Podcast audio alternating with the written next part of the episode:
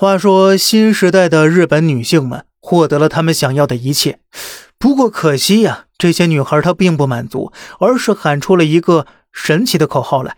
当时啊，甚至有日本媒体公开宣扬，说什么呢？他们说呀，作为一个女孩啊，就要有四个男朋友：一个跑腿的，一个送礼物的，一个买单的，还有一个呀，真命天子。好家伙，这妥妥把男人当冤大头了，对吧？哎，当时呢，这日本女孩就觉得我是尊贵的新时代独立女性，我跟你们这些臭男人谈恋爱已经是自降身价了，哪轮得到你们在这挑三拣四呢？于是乎呢，他们开始号召女性们不要结婚，不要生育，跟男人划清界限，掀起了一场轰轰烈烈的女性经济狂潮。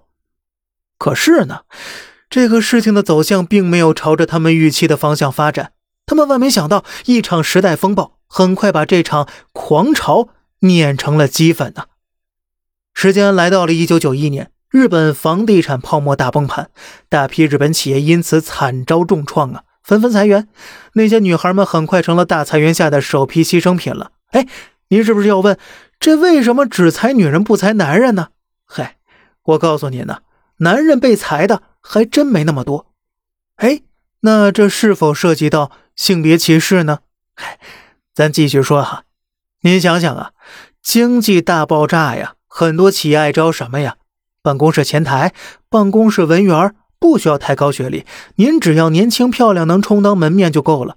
现在呢，经济危机来了，肯定是先裁这些人呢，因为他们无法创造实际的价值啊。就这么着，大批的日本女性丧失了工作呀，收入锐减。根据日本政府数据，直到二零一八年。这近三十年间呢，日本女性的就业率才刚刚突破百分之五十。哎，日本女性的工资啊，更是只有男性的百分之七十五了。那如此一搞，很多日本女孩再也不敢嚷嚷了，什么不结婚不谈恋爱，那是争相啊，想找个好男人就赶紧嫁了，以免自己后半生没了着落。那日本男人他也不傻呀，想当年。你把我当冤大头当傻子？什么一个人交四个男友？现在经济不行了，转头想嫁我了？哎，那我成什么了？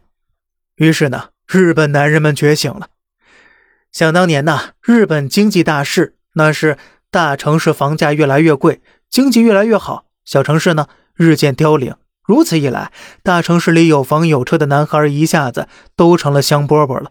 不管大城本地女孩，还是小城外地来的女孩。都抢着嫁，甚至啊，出现了四五个女孩竞相竞争一个男孩的盛况了。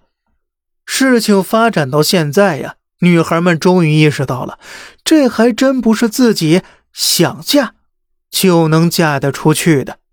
您要预知后事如何呀？咱们下期接着聊。